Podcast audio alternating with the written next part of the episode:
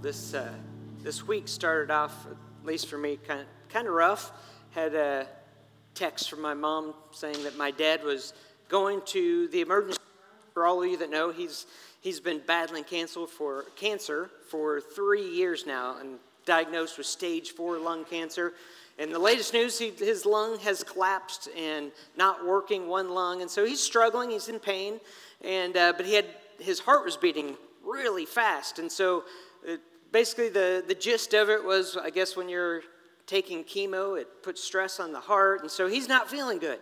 And here I am, 1,500 miles away, and going, man, what am I going to do? I need to be with my dad. And, and there's all these, these stresses that, that go with that. And, and I, I just look at the world we live in today. There's many people that are so stressed The world we live in there's so many things happening and and then you have sickness. And then I just had a friend that's only 42 years old that died. And I just heard about a, a mother riding her e bike with her baby, got hit by a truck, and she died. The baby's still alive. And you go, why, God, right? I mean, you, you hear this stuff, and there's all these things happening in the world. And on, on Monday, was drawn to Psalm 46. In Psalm 46, my favorite line in it says, Be still and know that I am God. Well, Psalm 46 starts off like this God is our refuge and strength, always ready to help in times of trouble. So we will not fear when earthquakes come and mountains crumble into the sea. Let the oceans roar and foam. Let the mountains tremble as the water surges. And you have this picture of this chaotic earth, right? And then you get to verse 10, it says, But be still and know that I am God. And I will be honored in every nation, I will be honored throughout the world. So I sat there and just thought about that. I was thinking, what about Job? And I don't know if that ties together for you, but Job is this crazy book in the Bible where a guy suffers because God allows him to suffer. And you go, man, you talk about earthquakes and mountains and all this stuff. And, and, and I go to Job and I start reading, and it's, it's really long and it's really, uh, really written to be a poem, and it's, it's a little bit confusing. And I'm, I'm reading through this, and it's like, wow. Oh, what a question, right? Because we live in a world where many people, if you listen to, well, you can listen to almost any news station, you can listen to any YouTube video, and the world's coming to an end, right? Everything's bad. This is bad, and that's bad, and we live in this, this world. And then you go, well, God, why? Why are all these bad things happening? Why, why is my dad sick? Why? Why? We can ask the questions. And then you go, the age old question, right? Why do bad things happen to us, huh? Even when we believe in God, even when we trust in Him. Well, I want to look at Job this morning. I want to walk through this crazy book, and it's about a guy that I used to think he was from Uz, but the correct definition is he's from Uz. That's worse than being from Bakersfield. Uz. I mean, come on, ooze. But, but here we have this guy who's outstanding. He's better than all of us. I'm just going to say he's better than me. Maybe you have something to say. I, I don't know. But this guy's awesome. Listen to how it starts off. There was once a man named Job who lived in the land of Uz. He was blameless, a man of complete integrity. He feared God, stayed away from evil. He had seven sons and three daughters. He owned 7,000 sheep, 3,000 camels, 500 teams of oxen, 500 female donkeys. He also had many servants. He was, in fact, the richest person in the entire area. Wow, Job's got it, right? He is wealthy. He's got this, this family. He's been blessed with 10 kids. That sounds overwhelming to me. But seven daughters or seven sons and three daughters. He's got this beautiful situation and he is a man of integrity and a man who honors and fears God. And, and so then it goes from there and it transports us into the heavenly realms where God is holding court. And, and so this is kind of a common picture of that day that this is how God ran the universe. He would sit up in his court and the angels would gather around. And as the angels are coming to gather around, here comes Satan, kind of milling around just to see what's going on in court today. And, and God says, Satan, what have you been up to?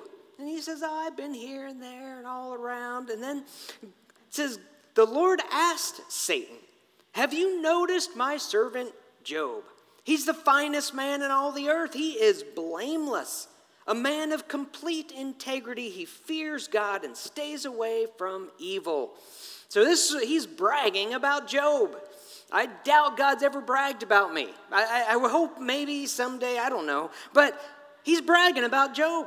Now, now Satan, but we use the term often, it literally means the accuser. So here Satan is. He's going to find something wrong with Job. Why? Because he's the accuser. So he sees the perfect guy and he points his finger and he goes, You know what, God? The only reason this guy's good is because you gave him all this stuff. I mean, his life is so easy, he is so rich, and he is so blessed. That's why he loves you. Why don't you let me take that stuff away? Now, you expect, and I would expect, and in this place, God would go, no, Satan. Job's a good guy. I'm going to take care of him. But that's actually not what happens. and so then it says, but reach out. This is what God says to Satan. You can go ahead, you can mess with him. You can reach out, take away everything he has, and he will sure. And, oh, I'm sorry. Satan says this. Forgive me. God says, you go ahead, you can do everything but hurt him. And Satan says, But reach out and take any away everything he has, and he will surely curse your face. So God allows Satan to give him hardship. That's the question, right? Why, God?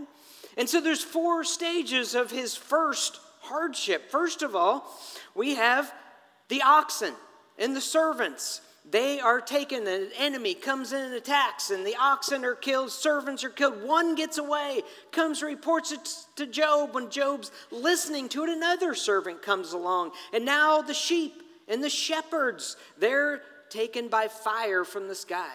While that servant's telling him, another servant comes along and says, Man, your camels and your servants, the enemy came and attacked and killed them all.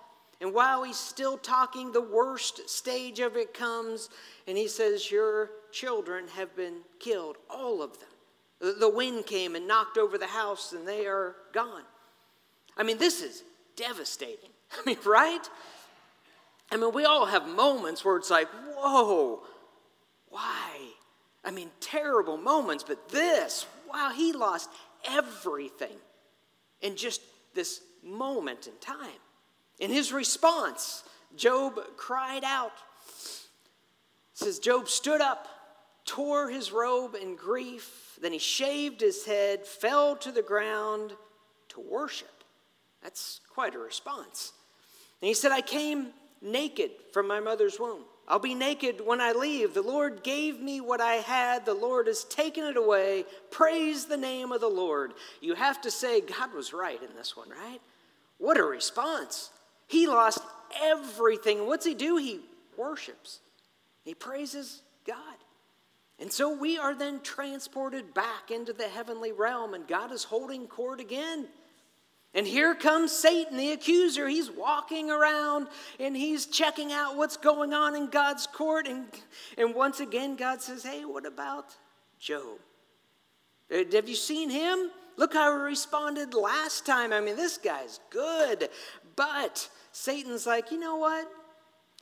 Of course he's good. He's still got his health. There's nothing wrong with him. I mean, I took everything, but he's still healthy. Why don't you let me hurt him? Satan replied to the Lord, skin for skin. A man, a man will give up everything he has to save his own life. But reach out and take away his health, and he will surely curse you to your face. All right, do with him as you please, the Lord said to Satan, but spare his life. So Satan left the Lord's presence and he struck Job with terrible boils from head to foot. so here we have this picture. Job has done nothing wrong.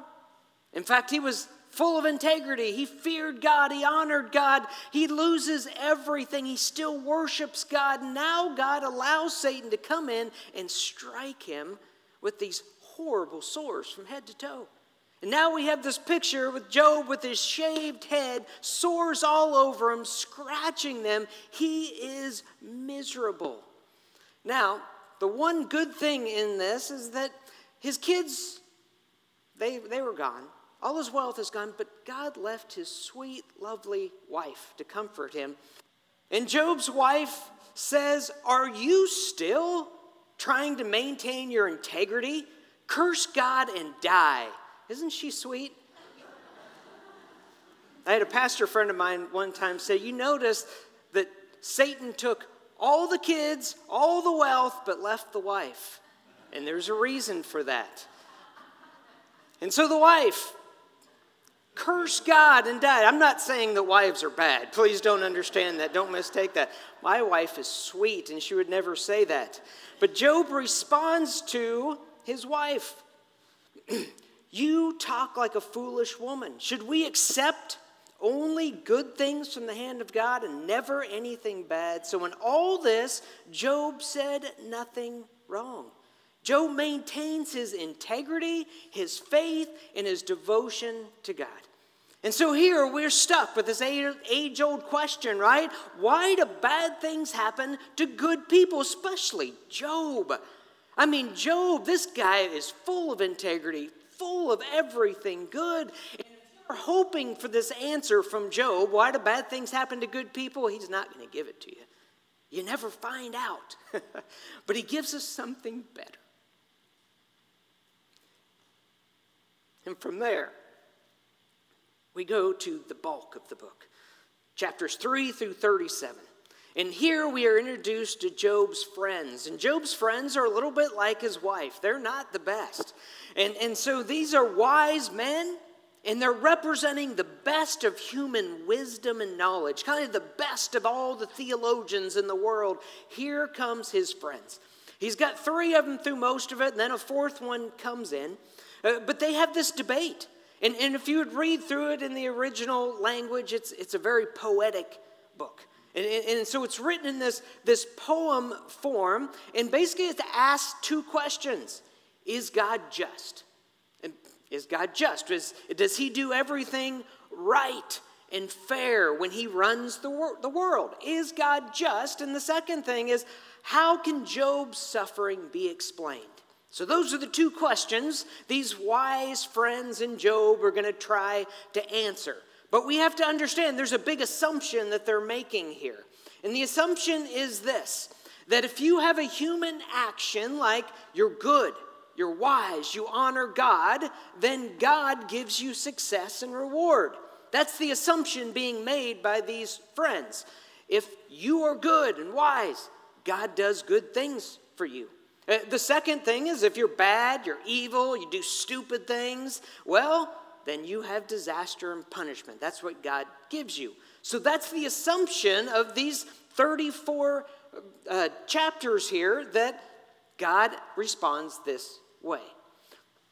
So it says back and forth Job talks, a friend talks, Job talks, a friend talks. I'm going to spare reading 34 chapters to you, and I'm going to tell you what they said in a nutshell.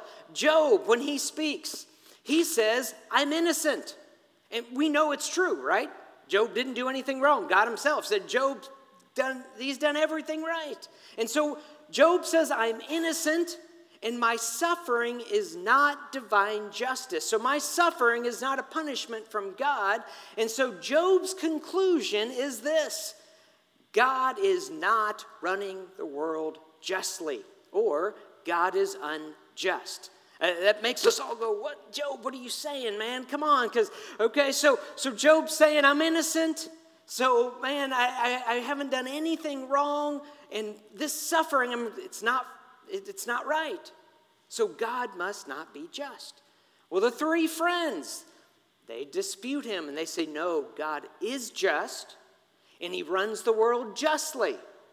And their conclusion is Job, you sinned. And they literally, they even make up sins for Job. Then they start making stuff up that he did. Doesn't that sound familiar? Some of your best friends out there, right? They, look, you must have done this and you must have done that. Job, you obviously sinned because God is just and he runs the world justly. Then this fourth friend comes along. And the fourth friend has the same assumptions. He says God is just and he runs the world justly, but he also throws a little bit more of a theological tilt in there, saying, but suffering could also be a warning. Like, okay, you're experiencing this, it's a warning, or it's to build character. It's what all our dads told us, right? When you fall, break your ankle, whatever, you're going to build character. And so, so here, this fourth friend changes it a little bit, but it's still the same gist. God is just. He runs the world justly. So basically, you're suffering because you did something wrong. And the fourth friend also gives Job this really strong warning don't you accuse God, don't you question God. It's a really strong warning because that's what Job is doing in all this. And so, through all this, Job is on this emotional roller coaster, right? Up and down, and he's crying, and he's, he's in this. You got to remember, the guy lost his family. He lost 10 kids, he lost all of his wealth, and he lost his health in the midst of this. And he begins to say stuff as he goes through this. In Job 19 17, he says, My breath is repulsive to my wife. I use that quite often as a, just a quote at home. I'm rejected by my own family. And Job 30, says, I cry out to you, O God, but you don't answer. I stand before you, but you don't even look. I mean, these are some strong words by Job. Then he says, God hates me and angrily tears me apart. He snaps his teeth at me and pierces me with his eyes. As Job goes through this, as we get towards the end, he finally he calls out God in his anger. In his frustration, he screams out, I am innocent, God, and I demand you give me an explanation. he takes up his case with God. Forget the friends, right? I'm going to talk to God directly. Here's what he says in Job 31 35. If only someone would listen to me. Look, I will sign my name to my defense. He's saying, I'm innocent. Let the Almighty, let God answer me. Let my accuser write out the charges against me. He calls out God, give me an explanation. So now, starting in chapter 38, we hear from God. And it is Yahweh, the God that they talk about here. He's, he is the Israelite God, right? He has no beginning and no end. He just is. This is God. So we better brace ourselves. Job better brace himself. Here we go, Job 38 1. Then the Lord answered Job from the whirlwind Who is this that questions my wisdom with such ignorant words? Brace yourself like a man, because I have some questions for you, and you must answer them. So God begins Where were you, Job, when I created the world? But where were you when I set the stars in the sky?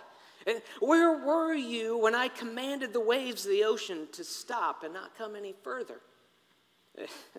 where were you when I put the sun in the sky and I tell it to rise in the morning. And where were you when the sun is setting? Who does that, Job?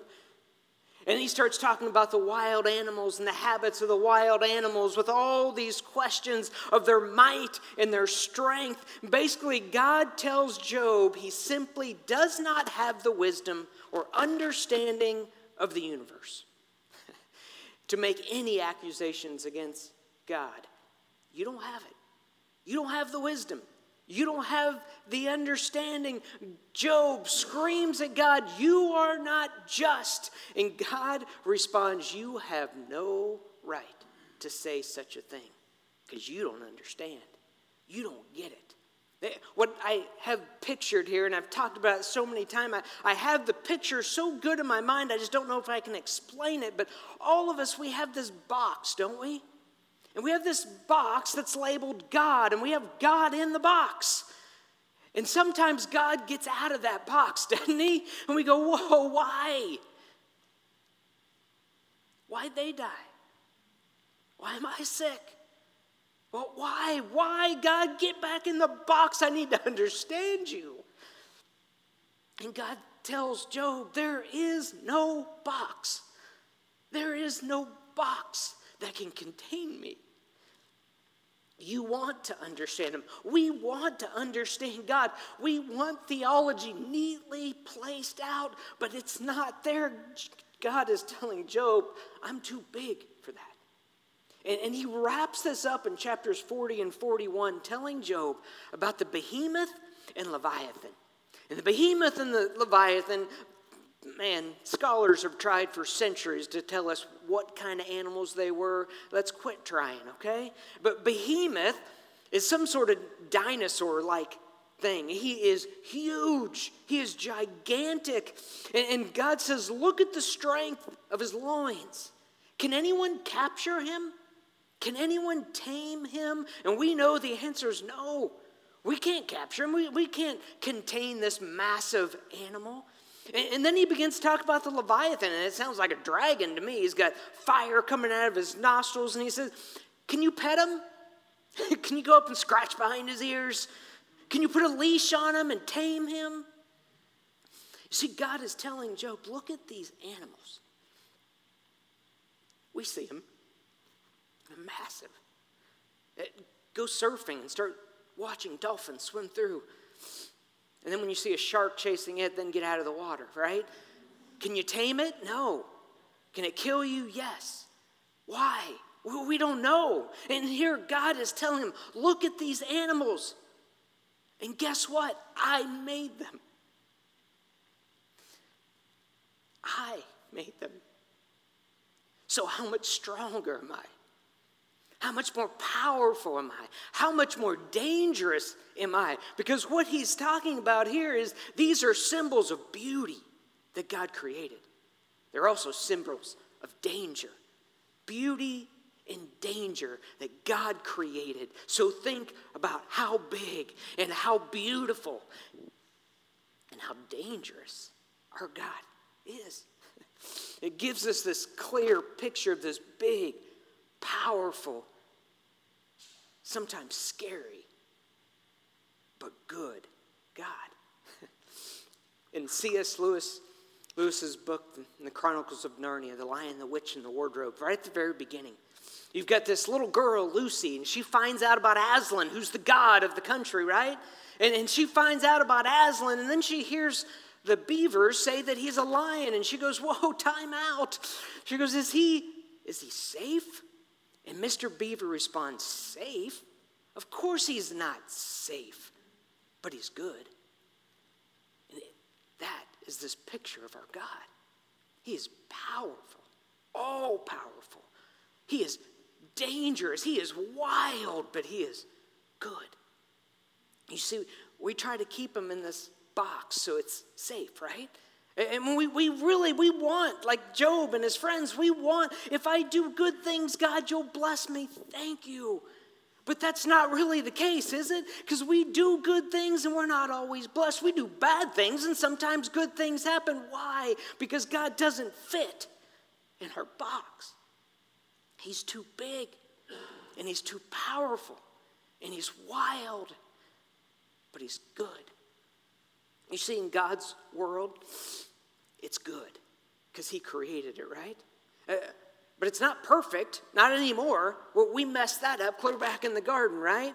And in God's world, it's ordered, but it's wild. It's beautiful, but it's dangerous. You see, here God says to Job, You don't understand, and you never will. So I invite you to trust me and to surrender. Trust and surrender. That's a pretty big thing to ask after all that, right? In the end, God says, Hey, Job, you have no right. You have no ability to understand, so just stop. just trust me. Which takes me back to Psalm 46. Be still and know that I am God. You remember, it says, God is our refuge and our strength, always ready to help in times of trouble. So we will not fear the earthquakes when they come. And the mountains will crumble into the sea. Let the oceans roar and foam. Let the mountains tremble and the waters surge. And in the midst of the chaos of our world, be still and know that I am God. In the end, there's this epilogue that wraps it all up. And it says that God declares Job's friends wrong. He says, These friends you had giving you advice, they're wrong. And he says that Job was right, which is interesting because Job wasn't right. Job's accusing God, but he says, Job, you're right. you see, God honors Job in the end. Why? Because Job was wrestling with this giant question why, God? You remember the nation of Israel? Israel means to wrestle with God. so it's okay to say why God and struggle with God. And in the end, He honors His wrestling, He honors His honesty, He honors His prayer, and He honors His surrender. Be still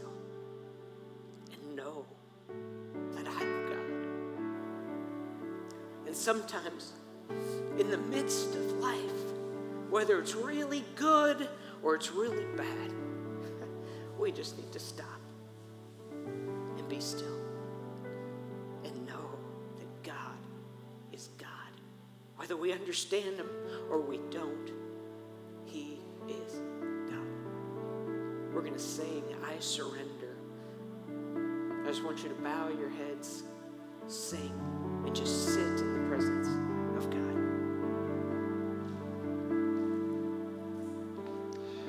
and all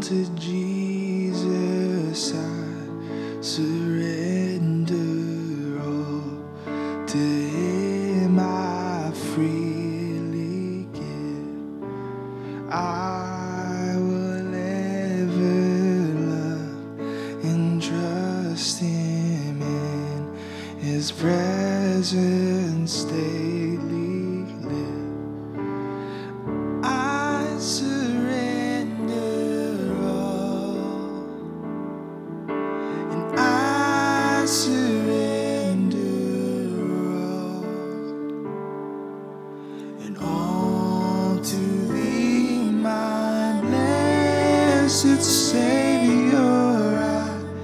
I surrender. Sing it again. I surrender.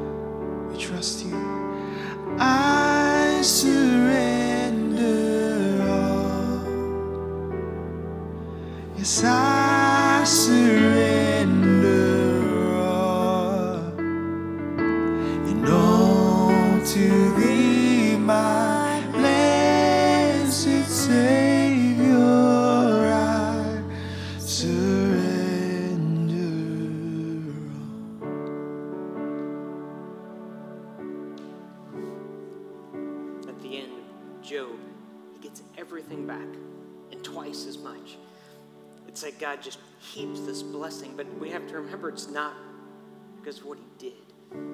It's just that God is good. And God will bless us, he will give us. Maybe not in this earth, but we have the promise of forever. God is good, even when we don't understand him. And I encourage us this week to just be still and be reminded over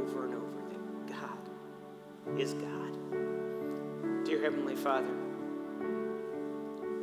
wherever we're at, whatever we're going through, I pray that you would meet us right there and remind us of your love, remind us of your power and your strength, and remind us of your goodness. And we just praise you and love you this morning. And we pray all of this in the name of Jesus. Amen. Amen. You are dismissed.